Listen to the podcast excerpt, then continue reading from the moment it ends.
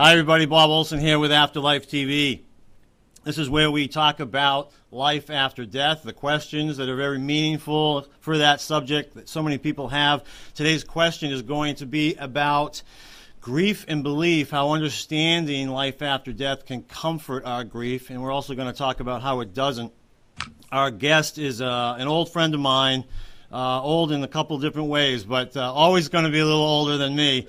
Uh, we've known each other for 13 years. He's been uh, an integral part of my spiritual growth and investigation of the afterlife. His name is John Holland. Welcome, John. We're so happy to have you here today. Hi, Bob. Of course, I'm here. Thank you for having me, and, and congratulations too on, on this site. What a what a great idea, and you're reaching so many people and helping them in, in many ways with Afterlife TV. Well, thanks. I appreciate it, and, and we had so much fun. Um, geez, after all this time, I I uh, was on your show last last month or something like that. We we had such a great time, and I thought Right. this is perfect. We will just reverse the roles here, and I'll start asking you the questions. Sure. Uh, I want everybody to know John is the author of actually five books. One I don't have here, but uh, his first book is Born Knowing. Excellent book, really. Uh, the first book, uh, the first story about your beginnings, where where it all started. Uh, another book here, Psychic Navigator. If you want to learn how to who, how to be psychic, get control of uh, get control of your psychic abilities. Then Power of the Soul. Wow. I love that one. Isn't that great? This is a hardcover. Still have that one. And then the last one, the most recent one, Spirit Whisperer, which is which is so great and it reminds me of a lot of things that I've written myself because you had a lot of different experiences. Very, Absolutely. very personal book again, kind of like this one where you shared so much Right. about your life and your your experiences with like past life regression and other things. So uh, today we're going to talk about grief and, and belief. Um, and, you know, the work that you do, you're a medium. You know, you've been doing this. How long you've been doing this, John? God, I'm two. I, I I'm losing track. I just say over two decades now. Yeah, so yeah, okay. 20, All over right. 20 years. Yeah, you kind of want to stop counting after a while. Absolutely. Yeah. but anyways, uh, and I and I used to watch you when uh, 25 people were, were showing up. You did a event every Monday at a place uh, outside of Boston. Oh, Unicorn Bookstore in Arlington. Yes. Yeah, yeah, and and now you got hundreds of thousands, you know, whatever it may be. Um, things have really changed. Your audience has grown, and you help so many people doing what you do. Uh, I highly recommend anybody who's watching to go to one of John's events. Uh, what I call, or what is known in the field, as a medium demonstration, and this is where John gets on stage. Usually, he, he, you educate the people, Sure. which is awesome. You educate them about what you do and, and, and how it works, and then you go on and start giving readings, random readings to people in the audience. Right. Yeah, it's it's very cool to watch. It's a, a wonderful experience and a great way to learn about the afterlife. So, and I know people can go to your, your website to learn where you're going to be doing one of those events next, which is johnholland.com. So let's jump right in. Here's the thing, one of the things that I'm excited about having you here, John, is because you know so many people that visit Afterlife TV are are grieving the loss of a loved one. And uh, a lot of people Or think, going, or just about to grieve too, Bob. Too. Well, you know, that's right. You know, I, I remember one time I started to wonder if the work that I was doing had any effect. This was probably a decade ago, and and then all of a sudden, people who had known me and had heard about my stories, like people that were close to me, Sure. um, started losing people. They started losing people in their life. They, they had not had a significant loss yet. And all of a sudden, they started calling me and emailing me and saying, Thank you so much because what I learned from the journey that you're going through uh, in, in these investigations of the afterlife has helped me with my current loss. Sure. And, and that's what this is all about. That's what this sub- subject is all about. But the, the interesting thing that you bring to this, because you've had a recent loss that we're going to talk about, is a lot of people wonder, you know, do mediums grieve? You know, because you can communicate with, with our loved ones in spirit. So we're going to talk about that. But why don't you tell us about your, your most recent loss? Um, uh, uh, you know, someone who I also care very much about, Jenny. Tell us about that. Back in uh, May 5th, she she was sick, Bob, about in June of June. I remember the day too, June 28th of 2010. She had uh, stage four emphysema and COPD, and she was in and out of the hospital. And she, um, I was usually the caretaker of the family um, and of her. So uh, that's when she got sick.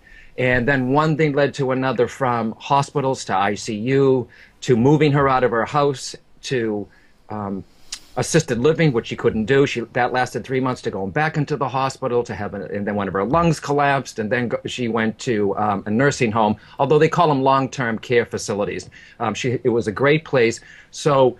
May 15th is when she, she slipped away, uh, you know, from here. So it was uh, about, it's coming up on nine months. And you asked me, um, which I think it's beautiful that we're doing this interview, because a lot of people say, well, he's a medium.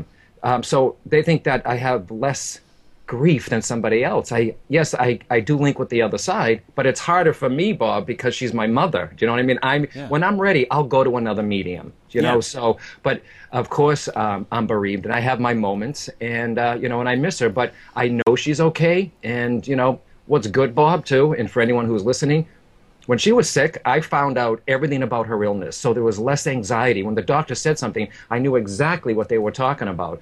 And I had a year with her, Bob. She lasted a year, and she had a lot of good days. And where she was, she was up. She was bringing Tai Chi to the long term care facility. She brought it in there. So I think what happened was she was doing so well, some of my family forgot that she was in end of life stages. Yeah. But uh, so she had a lot, a lot of good days. And um, what made it good for me is I have no regrets. I had a year with her, so we talked about the afterlife. We talked about how she would go, what she wanted. So I have no regrets, but doesn't mean I don't miss her. And I'll have my grief attacks. And a grief attack is you're walking in a store, you see something she loves, and you just break down. Yeah. So do I grieve?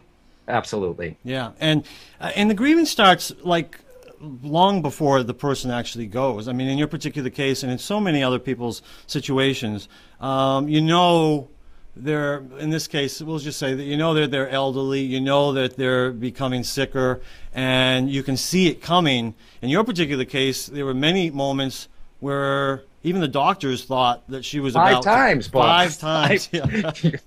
I mean that gets to you, but so it really and it and it causes you to start that grieving process long before they're gone, right? Oh, absolutely. And what happened, Bob, when I knew she was going and they had a wonderful social worker, he got all the pamphlets. And of course, doing this work, I've dealt with people that have lost people. Um, I always get them after they go. You know what I mean? Yeah. So this was this was very close to home. So they give you all these pamphlets and you know what to expect and the symptoms to watch for and you know after you know the signs that someone's coming to get them. You know, and we'll get into that, I'm sure. Yeah. But there was a great analogy there's a great analogy that I read in this little little booklet. It had to be about just like five pages Yeah. to get ready. And there's an analogy where if you know someone who is sick, and imagine you're holding a penny in your hand. And you're holding it so tight, you don't want to let it go. You don't want to let it go. But eventually, your hand will get tired, and it'll it'll fall out of your hand, or a wind will take the penny out, or you'll it'll just fall off accidentally. And or it's almost when someone passes away. Imagine that, that you're holding on like they, they can't go. I accepted that she was going, so they say that like a penny. Let your hand open. Let the penny just sit there. It's comfortable, so you're enjoying the penny while it's there. Do you understand? Yeah. So it's beautiful, and and my mom my mom wasn't afraid before she was, but uh, we'll get into that too, and who came to get her, and the people that she saw before she passed. Yeah. well, and so yeah, and we definitely will. I, it was a great analogy, by the way, because that makes a lot of sense. And and and again, it's just you know about bringing us into the present moment and and enjoying the people while we're while they're here. And that, and that's for anybody, even people who are not you know dying, and. And, and and so that we're not always projecting into the future about what Absolutely. might happen. Yeah. So you got to take it a day at a time. In some t- cases, it's a minute at a time when somebody when somebody is ill. And what were some of the things that you went through? Now, you talk about some of these things that they gave you. Uh, first of all, were those helpful? And uh, aside from those things, were there any other things that you did to sort of help help yourself and help her through this process? Well, absolutely. I made sure she went into a good place. And it's funny, when she was in assisted living for three months, um, we thought she would last there for a year. She could be independent, but that only lasted three months. But it gave me a chance to get a hold of her illness, to understand it. And then when she went into the long-term care facility, which was beautiful, okay, it was a um, it was a beautiful home in Massachusetts, um, you know, a smaller place. I got to know the staff, Bob. That's Yeah. very, very important. Know who's taking care of your your loved one. Get to know them. And I didn't tell them who I was right away, okay? And no Yeah. one recognized, which is fine because I'm there for my mother. And a lot of people say, "Well, did you uh, when you walked into this long-term care place, did you see elderly people popping out of the rooms that were passed away and saying, "Help me! Where's call my son? The will is in the drawer." No, I my I was focused on my mom, but I got to know who the staff was. Um, I got to make sure she was comfortable in her room, and I read a lot, Bob, how to, uh, what to expect, because it's the closest passing I've ever had, and losing my mom is just adds to me helping other people too, though. So know the staff, know the illness, Bob. Really, Yeah. if someone is passing from something, know the illness. That way, you're not in the dark. I knew every med she was on, every um, every every every medicine, uh, what was wrong if they said something, and also there's plenty of support out there, Bob. Too. If someone is a caretaker, Yep. um, know this, and some of the who are watching this right now, if you're a caretaker, what happens to you? You start to forget about yourself. Ah, Got to forget about yourself. that's right. And that and the same thing happened to me and i read all the books and but yeah i mean i still had to do my mediumship and go to events but i mean i was physically emotionally mentally exhausted uh, you know so remember you got to take care of yourself and find a support group um, and the social workers at the place they're wonderful you don't have to go through this alone Yeah. i have four other brothers and sisters that i got to talk to but this the staff knowing the illness knowing the place getting to know who works there it all it all helps That's right. Uh, great advice there for sure. I, you know, it, you you sort of triggered some things in my head, like um, both as a medium and as a son.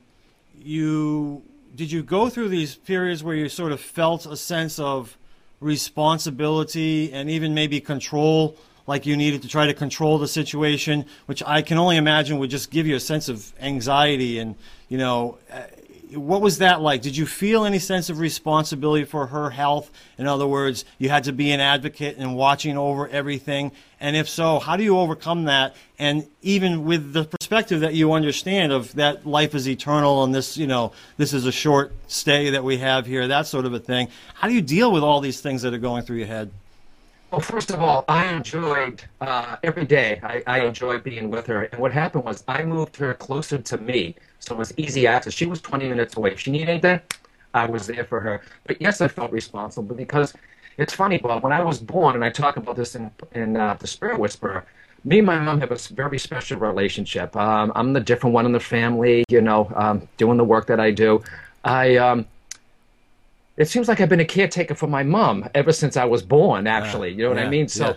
that that wasn't new. The responsibility. She always looked up. She always looked up to me. I always made sure that she had, um, you know, what she needed. And but of course, you know, a lot of our mothers and fathers, very stubborn people. Ma, are you eating right? You know, this and that. But the responsibility by for you know, it was overwhelming. But uh, it she she did everything that I asked her to do, Bob. She was a trooper. You know what I mean? She didn't fight me really on anything. Wish I got her to eat a little better, but she uh, she was a trooper. She followed along, and she knew um, that I was responsible. I took the job of, of doing this, and you know it, it was fine. And my brothers and sisters accepted that, and they were there for me. But yeah, it was it was overwhelming, and but you know, Bob, I say I you know what the thing that got me it, it wasn't the responsibility. I knew that it wasn't going to be forever, and she saw me every time the uh, hospital called and she went into the ICU and you're watching the you know and she would apologize to me and I said, oh. "Ma, please." I knew it wasn't going to be forever. Hmm. I, I knew it. She I'm surprised she lasted a year, Bob. Hmm. So.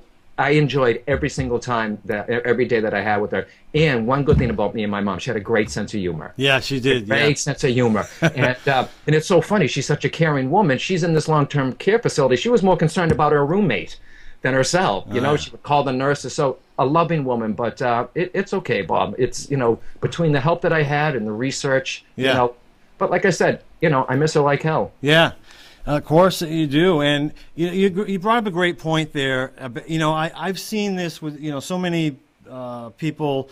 There, there always tends to be if, if there's if there's a few siblings, and there's a parent who's passing, there always seems to be one one sibling who you know one of the children who sort of Right. steps forth and takes control and, Sure. and and and supports that parent. It tends to be more than the others, and and and I think this is just a very common thing that uh, I'll give you an example. when when I'm worrying about something, my wife Melissa doesn't have to worry, so she doesn't worry. You know, when she's worrying. Then I don't have to worry. Yeah. You know, as long as somebody's Right. worrying, and in this particular Right. case, as long as somebody's taking care of mom, right, eh, then some of the other siblings feel comfortable she's being taken care of. And what they maybe need to do, first of all, is recognize that you can share in that. Okay, I just think it's important for siblings, anybody who's watching, who where that's happening, and they're the sibling who's sort of stepped back and they're busy with their own children and their own life, right? Maybe they can think, maybe I can help out a bit, but also because this is a point you so you said was, okay, maybe if you don't even can't even help with that, maybe because they're across the country or something, you can be there for that sibling who's taken all that responsibility, and you can try to help that person because of the enormous amount that is on on that person's shoulders. I think it was a great point you brought up. It's true. And you know what's funny is that, you know, I had my family there. If I was traveling, doing a gig or, you know, uh, on a book tour or whatever, I would call um, and make sure that my one of my other siblings would visit her. And you know what's really great, though, Bob? What I found, you know, when somebody passes, and many people will find this too, that who you expect to help sometimes doesn't. And the people who you don't expect do. I mean, these some people stepped up to the plate that I was never expecting. I mean, when I when I was here and I was going through it too, and remember, I didn't have rose-colored glasses on. There were days that I was pretty messed up, and um, it's where I live on my street, and you know, I'm a dog person. It was my dog people, my people that I walked the dogs with, that made sure that I had food. Yeah. Because once again, a caretaker forgets to take care of himself. They Yeah. made sure that I was eating properly. They would make sure that someone else was walking my dog. They made sure there was food in my refrigerator. Yeah. So who would have thought that the people that I walked my dogs with and, and that I, and friends like that are the ones that were looking out for me. Isn't that wonderful? And Yeah. and, and and also important that you recognize, or, or you know, people who are doing that recognize that you remember that. You know, it's been all you know almost a year. Soon it'll be a year since her passing, Right. and you still remember that. And so those things don't go unnoticed. They really are appreciated. And so great, a great point to make. One of the things I want to talk about is, and I know some people do this, uh, and I know some people don't want to do it. Uh, is you actually planned her ser- services. Sure, with To- her. With her. Tell us what that was like. Well, she always said that um, we're from an uh, Italian Irish Catholic family, you know, typical, uh, you know, and where they carry the casket down the church and the Ave Maria would be singing and everybody dressed in black. And my mom and I, um, we we discussed it. She always said that she wanted to be cremated, and you know, and I told her that I, I would, you know, do her wishes, and she wanted to just be buried, the ashes to be buried with her parents and her other sister, and that's exactly what I did. Mm. And before she went too, I also told her that I would. Uh, she she we took her to England. I took her to England. Okay, me and a friend of mine, and she loved it so much. So I was just over there. I brought a little box of uh, I bought a little box, put white roses on it because that's her favorite, and then um, we we planted a white rose bush in England in my friend uh, Simon's yard for her. So we even talked about that. We discussed what to do with her jewelry, what to. So it was my mom had no. I had my mom respected that I could talk to her about it. Where my some of my other siblings couldn't do it, or they would just you know t- walk away because they couldn't deal with it. I had to deal with it, Bob. And, and a lot of that is what we're doing here, you know, on Afterlife TV, the work that you do. That's sort of the point is get people comfortable with this idea of death and the afterlife. Uh, so that they're able to do these sorts of things, you know, while we're all still living. And Right. I just think it was a really important ritual, if nothing else, to go through that and, Sure. and, and, and make sure that her wishes were acknowledged and, and so that she was able to plan the service that she wanted. Absolutely. I, I think it's a wonderful thing that you did there, and I, and, uh, and and it's something that certainly uh, Melissa and I have talked about, so that you know we can do the same thing, you know, or even People ahead don't of talk time. about it, but You're right. Some- I'm glad you're talking about because people don't. It is going to happen. Yeah. You are a soul. You're going to go back home, and you always will be. But people should talk about it before it's too late. A friend of mine, um, his parents are going through this now, and I try to tell him, uh, "Are you prepared? S- Yes, you're never prepared, but you could have some things in, in in line. So when it does happen, you're not scrambling. You know what I mean? So it. or worried. Like, Well, yes. what Well- if, I don't know if I'm supposed to cremate her or not cremate her. I don't know what she wanted. Right? Exactly. Yeah. That's a And- horrible situation to be in. Absolutely. So, you know, people don't want to talk about, you know, losing someone or even about your uh, losing, uh, about you even going. What happens when you lose a parent? You start questioning your own immortality, Bob. Yeah. Okay. Yeah. You know what I mean? And, and I saw that. But uh, sh luckily, we discussed everything about her passing. And she did say this, though. Um, I got to give it to her. Every time I feel sad, this is a woman that came out of uh, ICU twice. Hmm. We're watching all the levels go down, and bless her, she pulled herself out to pass where she wanted, when she wanted. So it was uh, it was incredible. That is incredible. Was she at all? Was she ever fearful of death? I mean, I know. I mean, I've sat with her, you know, beside her during your events. She she attended many of your events. She was fully aware of everything that was going on with you, um, and and yet I still, it's still possible that she had some fear about uh, dying. Did did she? Well, before she did, Bob, I think she was more fearful, worried about what's going to happen to her kids. I mean, you know, she, you know, every mother, okay? But what happened was on June 28th, um, she lost consciousness and they had to put this machine on her, a BPAP, to help get the bad carbon dioxide out of her system. And a week or two later, she said to me, Johnny, remember when I almost um, passed away or I almost died? I said, yeah, mom, because the doctor said she may never, she may not wake up. She did, obviously. But she said during that time, Bob, um, I don't know why she didn't tell me right away, but remember, she was sick. She said to me that while she was there, she saw a light. Okay? She said that she saw a light, and me being a medium, I'm like, was somebody there? was it a man or a woman? What were they wearing? What did they say? She said all she felt was a loving presence in the light. And she says, ever since that, ah.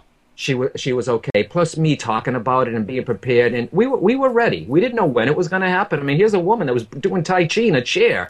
You know what I mean? And when someone has COPD, which many of the people listening know people, you never know what's going to happen with COPD. So we were prepared, but she wasn't she wasn't afraid because we talked about it. And every time she went in the hospital, we thought, this is it, this is it, Yeah. this is it, Yeah. five times. You know? Yeah, So- yeah, yeah. Well, that's tough. That's tough to to do. Um, all right. Well, t- tell us a little bit about. You know, people are aware of deathbed visions. You kind of referred to it. Um, some people, when they're getting ready to pass, they'll see visions of loved ones in spirit welcoming them, that sort of a thing. And then there's also this. This is actually kind of new to me within the last year. This idea of shared, uh, shared right. death Yeah. experiences, I think they call them, shared death experiences, where other people who are in the room, people who are just there to support uh, the one who is ready to pass, um, will have some kind of otherworldly experience themselves. Either they'll feel or see in their mind's eye the, the, the loved ones in spirit welcoming them, or not them personally, the one who's dying, or or they'll actually i've heard of people actually following them along almost to like the doorway of the spirit Right, world imagine. you know you had a sort of some an experience like that did you not Right. Well, it's very strange. Uh, not really. I, I, you know, synchronistic events, everything happens. It's amazing how it all happened. Just really briefly, okay? Um, she was in the hospital. She came out, pulled herself out. I mean, this is the most we thought she was going. Okay, she pulled herself out of the hospital, went home. When I left, it was a Thursday. She, I was with her eating fried chicken. She was sitting up laughing and having fried chicken. Her oxygen levels were back. Her blood pressure was back. And I said to her, um, Mom, I'm supposed to go to Canada, which is only like 90 minutes by flight from here. And the doctor came in. She was amazed. And my mom's talking about when can I go to the beach? You know what I mean? When can I get out again? I'm like, Ma, can please, Ma, you just got here. Okay. So I said, Ma, should I go? And she said, Go. And I'm like, I don't know, Ma, if I should go. And she said, Go. And the, the nurse came in, and I said, You know, on that Thursday, I was flying out the next day. She just waved at me and she said, Just go. So I went, and then um, she started getting uh, Friday, Saturday. She was okay. Then she was going. I got the call to come back. She was going downhill, and we knew that this was it because where she was, Bob, at the nursing home or the long-term care facility, they loved her so much. They weren't supposed to. She had a DNR, do not resuscitate. yep Twice they loved this woman so much that they kept sending her to the hospital. And I kept saying, "Do not resuscitate." you know, and she wanted that, so she had to go do that. So um, I get the call and to come back. But what's what's amazing? This one trip. Now, David Kessler is an, a Hay House author. He worked with um, Elizabeth Kubler-Ross. Okay? Yeah. His book is Vision Trips in Crowded Rooms. It's about what the dead see before they pass away. So I'm having dinner with Brian Weiss, okay, our buddy. And then I said, there was an empty chair there. And I said, well, I, we made reservations and I always I added one extra person because you never know if someone's going to join us. Well, who joins us but David Kessler? Awesome. Is the number one bereavement counselor in the world. Okay, he's there when there are uh, tragedies in the world, and you know they fly him there. He's head of five palliative care. So he sits down. I start telling him about my mother, and he gave me some great advice. And he said, John, when I walk into a room that someone's passing, nothing is wrong what's happening in that room okay? He walks in there like it's a natural process nothing is wrong. So that was a great tip. Yeah. and he showed a video and he gave me some great advice and then i got the call about my mom. So what are the chances that i am sitting with the number one bereavement counselor hours before my mom passes Oh, yeah. okay?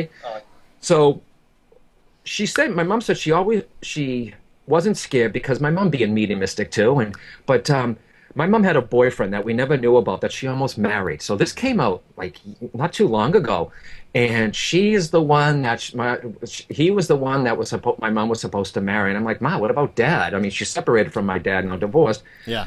but he came to her um, in his soldier's uniform, and she said, "Guess who was here today?" And I'm thinking, um, I don't know, Mary, Dolly, one of our relatives. She said, "No, Wayne came to see me." I said, "Really?" And this was like two weeks before he passed away. I said, "What did he say?" She said he was sitting at the edge of my bed, and he just said, "I'm just checking in on you." Now, a lot of people, Bob, with deathbed visions, okay? It's th- what, what about David's book, Visions Tri- Trips in Crowded Rooms. Doctors don't talk about it because they're not. They do what they do, but it's the nurses, hmm. the healthcare workers, the social workers, the hospital people. They're the ones that see people call out to someone. You may see someone. Um, this has happened. You see them stretching and reaching, and you think that they're, you know, having a fit. They're actually reaching up for their loved one. Sometimes people will look off in the corner of the room and just stare. Sometimes they will actually see someone. But the people, um, a lot of uh, family members will say, "Oh, they're hallucinating." My mom wasn't on a hallucinogenic drugs, Bob, and a lot of people aren't. Yeah. So I really believe that those on the other side come to see you shortly before you go. I mean, me, they come to me too, but I'm a medium. If they're supposed to come to me. Do you understand? Right. All right. But um, she had that, and as a matter of fact, where we were at Brigham uh, at this place um, in, I almost said the name. It's fine. That's Uh, nice. it- yeah, in Massachusetts. She, um, the staff, I started to get to know me, and they said, "Well, this place is haunted." And I said, "Yeah, really? Oh, me? Okay." And she says, "What happens is before somebody passes, sometimes they will hear children laughing." So I said to my mom jokingly, "Ma, you hear the kids? Run, Ma, run! okay, you hear children run." they said that they hear kids, and it used to be an old. Uh, it's an it's an old manor. So maybe these kids, um, before somebody passes. Now, some of the nurses talked about it, and some of the nurses says, "I don't know anything about it. I don't know anything about it." Right, Or right. sometimes they will smell cigar smoke also. So my mom, people were coming to, uh, to uh, visit my mom before she passed. And are you ready for the story of what happened when she passed? Yeah. Yeah. Yeah. Okay. Yeah. So I get the call, and my brother, um, and it was weird. It was raining out in Canada, and, and the flight was late, and but something happened. I was with another medium, and at the airport, and I wasn't pacing back and forth. Get me on a helicopter. I was quite calm, Bob. I don't know if it was shock. Uh, t- I, I don't know. It was, it was just quite calm. And my brother's texting me, "Where are you now? Where are you now?" Right up to the door of the place. So I get there, and my brother Joe, he was in tears, and he said, "Johnny, tell her she can go, um, because she's been waiting for you." Now she was already out of it, okay. So I have he left the room, and I just said, "Ma, I'm here. I wanted to let you know I'm here. I'm here. I'm here." And my other brother left the room. I wanted my time, and then they came back in the room. Yep. Yeah. I still remember this, Bob. You know, we're, we're holding her, we're hugging her, we're stroking her hand and saying, Ma, it's okay to go. It's going to be okay. Because she was all about her kids. And I knew the only reason why she's staying here was for her kids. Um, so I'm blessed that she waited, Bob. You she really waited, okay? And I said to her once, Ma, I don't think I'm going to be there when you pass away because I'm always traveling. She goes, You'll be there. And I'm like, I don't know. Sure enough, she's the psych. She was right. That's right. So this is this is what happened. So we're looking at my mom on the bed. I've got my brother Joe to my right, my brother Danny to my left, and I'm just sitting there. And I wasn't looking for spirit people. I was just in the moment. Okay, mom and my brothers and my two sisters um, already left. So just as I'm sitting there, Bob. Now, have you ever felt when someone stands behind you Mm-hmm. You just feel it without looking. And many people know that. You could be in line and someone steps close and invading your space. Right. As soon as I'm looking at my mom, I felt my grandmother come into the room. I didn't see her. I didn't see a puff of smoke or, or her walk in and wave to me. I just felt her presence. Yeah. And then I felt my grandfather, then my then her sister, and then another relative. And I looked at my brother Joe. I said, Joe, they're here for her. And I looked at him. He said, What are you talking about? I said, Joe, they're here to take her now. Tell her it's okay. So he started crying. He said, No. And I got emotional. I'm getting emotional now. It's, it's okay, Bob. Yeah. It's all right Yeah. Yeah. beautiful experience. And then I said to I said to my brothers, put your hand on her chest, John. You know. So we followed her breathing. Okay. In 90 minutes after I arrived there, I said, Joe, they're here to take her. And you know, she and just in within that minute, her chest rose, and I said, they're here to take her now. And she left, Bob. Oh my God. Beautiful, beautiful experience. But I mean, I get emotional still. Yeah. But uh, wow, it's um, and I always will get emotional when I tell that story because I was blessed. And now, granted, I wasn't expect, I didn't know what. I've never been right there when somebody passed away, so they really do come and get you.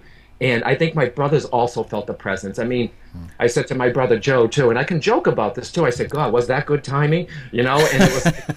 I'm like, I said they're here, but literally, I felt them, and, and she just needed that release, and I felt them come in the room and get her, and she left beautifully, Bob. Oh, It, my it God. was a beaut- it was a sad experience, but a beautiful experience. Yeah, it sounds it. Uh, Yeah. I'm emotional hearing it. Uh, this is the second time I've heard it, and I- and I'm sure the people watching, uh, it's hard to hold back the tears when you hear something like that. That's a beautiful experience, one that I I'm sure a lot of people wish they had.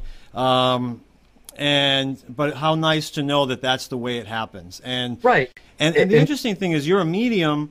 Right. Um, but there are people who are not mediums who do have these Right. experiences, right? It's just I mean, Yeah, absolutely. You're Yeah. going to feel, um, and it's funny too. When when she passed away, I didn't look right at her body anymore. I looked up and said, "Gomar, it's okay." You know what I mean? In case she was hovering and looking down. Yeah. And um, but there are experiences, and but I don't. I want people to who are listening to this too. If you're not there when somebody passes away, do not beat yourself up. Okay. My mom waited for us. Okay, it waited for me to get off that plane. You know, 90 seconds afterwards. Actually, it was like 100 minutes. She passed away 90, uh, 90 to 100 minutes. But there's going to come times when you may not be there. Do not beat yourself up. Um, there are some parents that are going to wait till all the kids go to Dunkin' Donuts and then decide to go. So don't. Yeah. The soul knows when it wants to. Don't beat yourself up. And a friend of mine, she was upset because her mother said she didn't want to pass alone, and the mother did pass alone. That was the mother's sole choice, not to put the family through it. So don't beat yourself up. And there are experiences. I didn't have a. Um, I had the experience of feeling them come into the room to get her, but there are, you know, Raymond Moody's work too, shared death experiences, you know, and where someone passes away and you go into the, uh, you follow them up and you feel yourself floating. And I, I read one story where, you know, she wasn't allowed to go anymore and she, and she came back. So that's new, this whole shared life uh, death experience. But Yeah. it's, um, it's beautiful, but they do, and there's all kinds of signs too. If your loved one has seen someone who has passed away, talk to them and say, "Well, what is Daddy saying? Yeah. What is this one saying? What is this?" It's, it may not be uh, the drugs; they're actually um, coming to get them. That's right. There's always people that have passed away too, Bob, that come to get them. You know, they never see anyone who's alive. It's the people that have gone on before them. No, exactly. And and you know, I, I do know that when when people hear about these stories, uh, they they first of all they wonder, you know, why why didn't I have that experience? But so many people. Uh, have had the experience that you mentioned. They, they went to the cafeteria in the hospital, they came back, and their loved one passed. And they don't understand why that happened. And there were so many reasons, you know, there were just so many reasons. So, you know, just a, a couple that you mentioned, and then, you know, there's the idea of, you know, for their own dignity. Some people just for their own dignity. You know, there's all sorts of things that happen physically when a body passes. Oh yeah, Maybe they just didn't want that you to be there when that happened, or uh, their soul has reasons why that may be. Yeah. Or there might be somebody in in the room or among the family they just didn't feel as though they could handle that um, that loss in that way to see him, or they didn't want them that to be the last thing that they that person Sure. remembered. Right? Lots of reasons. We can't really question that, right? Right, and I, I, I did enough reading. I knew the signs of when someone's going to pass, what the body does. So um, I don't care how much reading you do. I wasn't really prepared when I walked into that room, but I was. I mean, I just Yeah. took control. Um, but yeah, I I recommend that people just just read a little a bit. Yeah. Yeah. Read a little. That's it.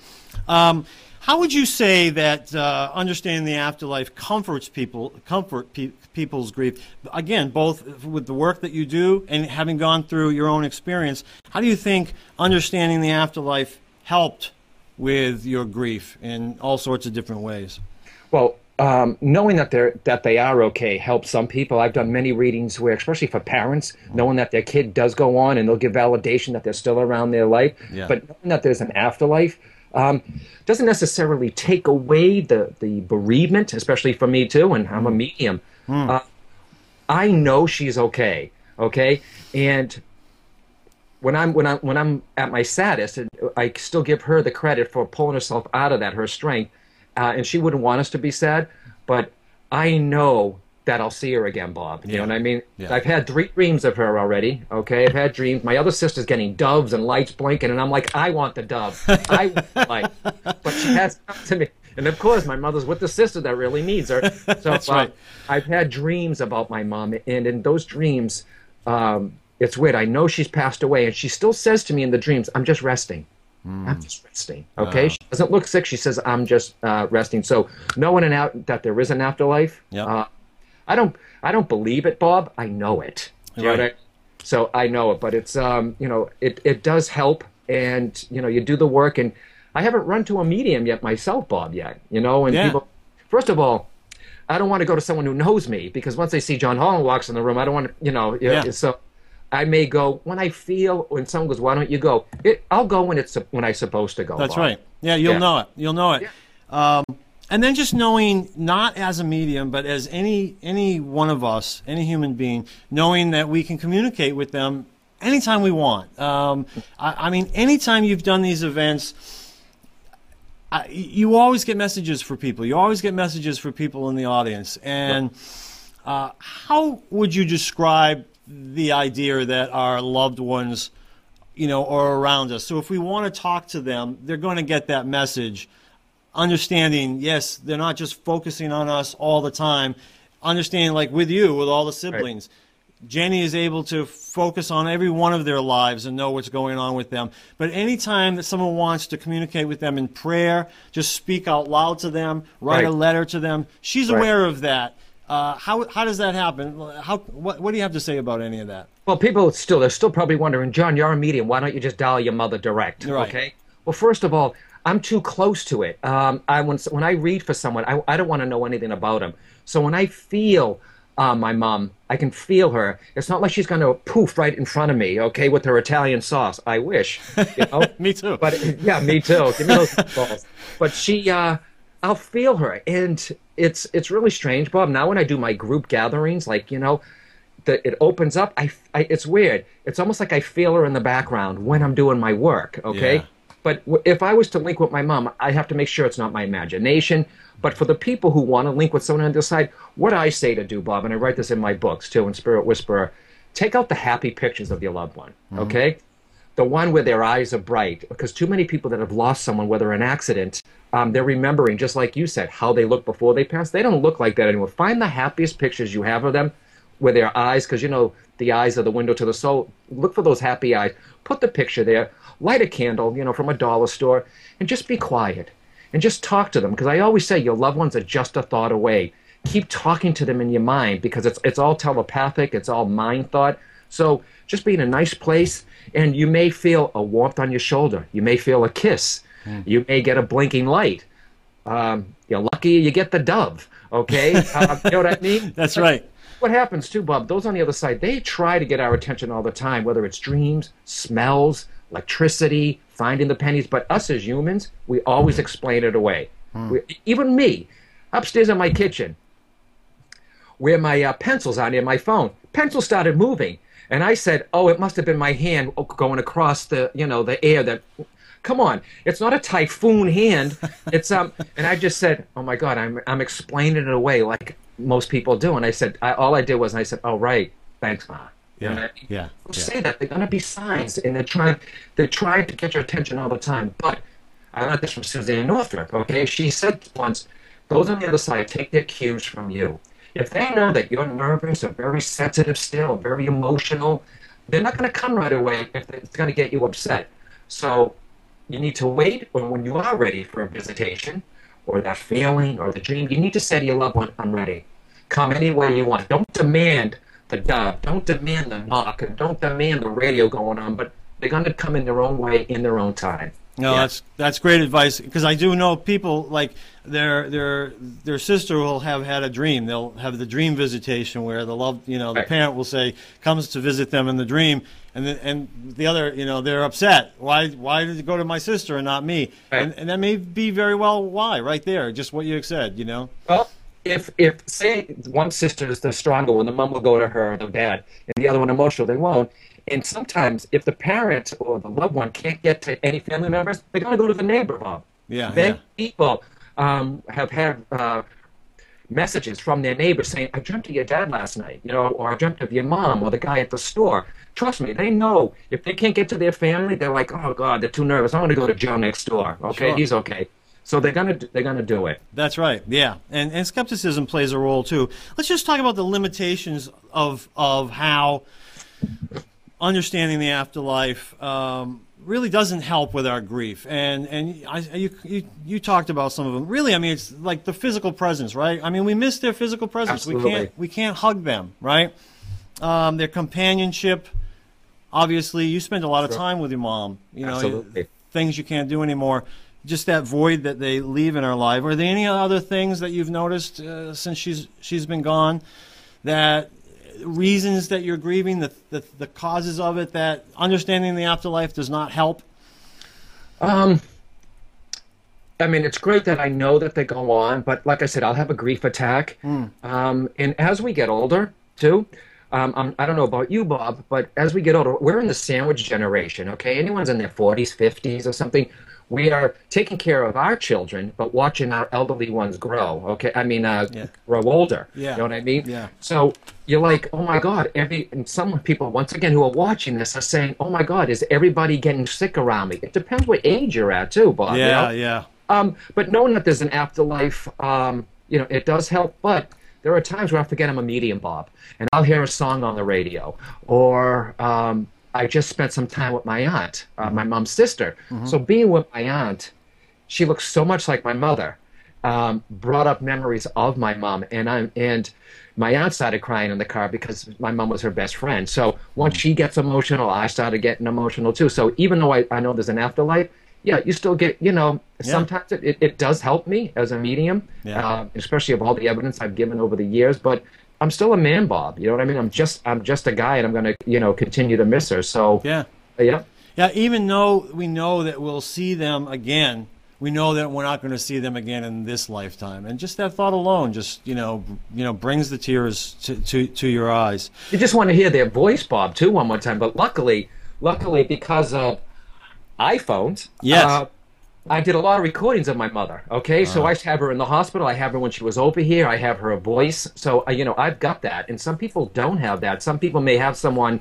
Um, they had their voice on an answer machine. They accidentally deleted it. Yeah. Do you know what I mean? Yeah. So it's the voice that I want to hear. And you know, me and my mom, I, I miss the joking, but I still talk to her in my mind, saying, "Ma, you there?" Or Yeah. "Ma, look at this." And yes, la- last night it was the Patriots game. Yeah. My mom was a huge, huge. My brother Joe got her into a huge, and I tweeted, "Do you think they're watching from heaven, or do you think they're watching from the other side?" So, when my mom was, uh, when that game was on, I bet you my mom, you know, that's going to bring up memories for my brother Joe. They always watched the game together. Yeah, yeah. What did, they, what did they do to honor that? He went over his friend Michael's house, and he lost his mom near uh, near a Super Bowl. So they brought pictures of the of our moms and put them there. So it's Oh. almost like the mothers are watching uh, watching the TV, uh, watching the game with them. That's beautiful. I love Yeah. that. I love that. That's so, so nice. Let's talk a little bit before we wrap up about uh, cemeteries, about grave and burial sites. You know, I guess the message that I want to give people is that you know it's a great monument to honor our loved ones, Absolutely. but they don't live there. Can you just expand upon that? Well, being Irish Italian Catholic, when when my mom's family heard that she wouldn't even have a gravestone, um, she was okay with that. Um, she's like, "Don't waste the money." You know, I know I'm not there, but my Catholic relatives had an issue with it. They said, "Well, where are we supposed to go to see her?" Well, it ain't not that. It's not there. But if I, I don't, I'm not putting that down. If you feel, I mean, uh, if you have that monument or your picture at the grave or that stone of your family member, that's fine. That could be your place Yeah. for your special talk with them. Some people feel they need to go to a place. Hmm. I don't. Okay. Um, but I'm not putting you know graveyards down. It depends on the need, Bob. You know what I mean? It's um, I stuck to what my mother wished. Yes. Okay, she did, and you know her ashes have been in different places. Um, she's in England. She's uh, um, she's uh, she's buried here. Uh, there's a few other places too. She's going to be scattered all over the ground, all over the world, probably. You know what I mean? Especially Foxwoods and uh, the casino where she used to go to. That's she right. loved that, and I think she'd be laughing on the other side. But I honor people that have um, um, a place to go, and Hmm. if you feel like that's what you want, and maybe your loved one want that, it's good to talk about it. Most people don't, and then it's too late. You know what I Yes. mean? So have no regrets. Just talk to them, and, and hopefully the loved one will be ready for for that conversation. That's right. And and uh, again, uh, I'll just sort of reiterate: if the cemetery, the the gravestone, the gravesite is a is a urn, it's, yep. it's a great place to go because it it, ta- it has us take our time out of our lives to go there and focus on that person, and it's wonderful and it's spiritual. But whether you want to go to church or you want to go to a tree, you know, or a park that you spent time together in, whatever it may be, that's good too because uh, that's not where they live. They'll follow you around wherever you want to go, and and so if you want to take the time and think about them wherever, uh, they're going to be happy with that. Right, and I've never had anybody come through. I had people say, um, if a meeting was to come through, and uh, my mom comes through and said, "Your mom said you you, you did everything she wanted to," that's you know that's great. Yeah. But there's going to come times where you're going to think um, the person was supposed to have a burial, but you, you decided a cremation. I've never ever in the 20 years, the two decades of doing this work, have I had anyone come through on the other side upset that you cremated them instead of buried them. Do you Yeah, know what I mean? yeah. Okay. I had people say, "Thank you for taking care of me. You you followed my wishes," but they're not upset if you decide. You know what I mean? That's the overcoat. That's they they don't take that with them. That's not who they are. This is just a, a temporary housing for the real you, which is the soul. That's right. Yeah. Um, all right, just to wrap up, let's talk about some resources. You know, books, recommendations of websites, anything that you might have used to help with your own grieving, or that you recommended to your family members, or that you've recommended to your clients or audience members over the years. Anything that stands out to you? You mentioned uh, David Kessler's Kes- Kessler's books. yeah, through Hay House, Vision Trips and Crowded Room. It's beautiful. It's the stories of what people see before they pass away, and it's from doctors, nurses, healthcare. So that's helpful, and that'll prepare you for when your relative starts um, seeing people on the other side. Um, wherever your mom is sick, um, every book is different, Bob. There's so many. Know the stages of bereavement too. Okay, the five stages. Um, on my website, johnholland.com, under the links page, there's a whole bereavement section there that people can go to. But even even at hospitals or hospices or long-term care places, there's always little booklets. Um, now I've got books that were this big on bereavement, you know, because I write about it too. Yeah. Uh, but David's book and any pamphlets that the hospital gives you, I recommend. It doesn't have to be um, the, the, it, the small booklets that help you to be prepared because by being prepared, you're helping your loved one also. Yeah. Yeah. Uh, and then you, you triggered because of David, uh, Elisabeth Kübler-Ross, of course. Just you know, she's not with us anymore. But boy, you know, one of the first books I ever read when I was investigating this field after my father passed, and they they were just really enormously helpful, and I know they have been for other people. Oh, David's website too, Bob. What it's the biggest too. Grief.com. Oh, jeez. Okay. Grief.com. He owns that, and it's a wonderful resource. We can, we can remember that one, grief.com. Uh, you're at johnholland.com. What can Yep. people find on your website? Uh, upcoming events, of course, right? I got upcoming events. I do small groups. I mean, I'm all over the United States, and and I'm teaching, and I'm honored to do this work, Bob. And I'm still fascinated too. And um, I'll say to people, when someone gets a good reading, yeah, I'm a good mailman. I can deliver a good message, but I got to put the faith and I mean, and the I got to give kudos to the people on the other side. They're the ones that, that are coming through. So it's good to watch. Um, it's good to watch a medium, Yeah. and but I don't want someone who's watching, Bob. If you lose someone, do not run to a medium right away. I've had people come to me when I was doing privates that they just lost somebody two weeks ago. And I said, no, no, no, you're still, they're still, if you think about it, they're still going through the shock, the denial, the, the five stages. Yeah. So wait a while because those on the other side, I really believe this, Bob, too. When somebody passes, they're getting used to the other side still. They're getting used to being back home. You know what I mean? Checking things out, saying hello. I say wait three months, okay? So you're in a better place. I had one woman come to see me and she just wasn't there. It was too soon, you know? So I had to say, look, you're, you're not ready. So um, my site offers a lot. Your site offers a lot too. So just do the research and it's okay to talk about it, guys, okay? Um, and you may have a sibling that doesn't want to talk about it like I did. I didn't have that option, Bob. So try to get the support. Remember, even caretakers need need uh, some love too. That's right. Yeah. And and and just finally, then Hay House Radio. You have a show on Hay House Radio. Hay House Radio every Monday, uh, every Monday at 3 p.m. on the East Coast, 12 p.m. Um, on the West Coast. And a lot of people say, well, what station is it on? It's internet radio. It's totally free. and next month, I've been doing the show for seven years, so plenty of guests and bereavement counselors, and you know, up in you know, Brian Weiss is going to be on next month too to celebrate our event in Boston. So thank you, Bob, and you know, good luck with this site. I, I just. I see the numbers going up on your Facebook, so I know people are watching. So thank you. I and We're doing great. you're the first person in the media that I've uh, talked to about the law. So thank you. Well, that's what I wanted. I'll just end with that. Thank you for sharing and opening yourself up in such a generous way, intimate way. Uh, we haven't had a guest yet who has who has had the opportunity um, to do it, and I just think, wow, you know, just what a powerful story you have. I, I hope that it's going to come out in a book uh, in more detail in, in the future. It will. And uh, I know that I appreciate it, and I know everybody else does. So thanks, John. You're welcome, Bob. Take care. I love you, man. Love you, man. All right.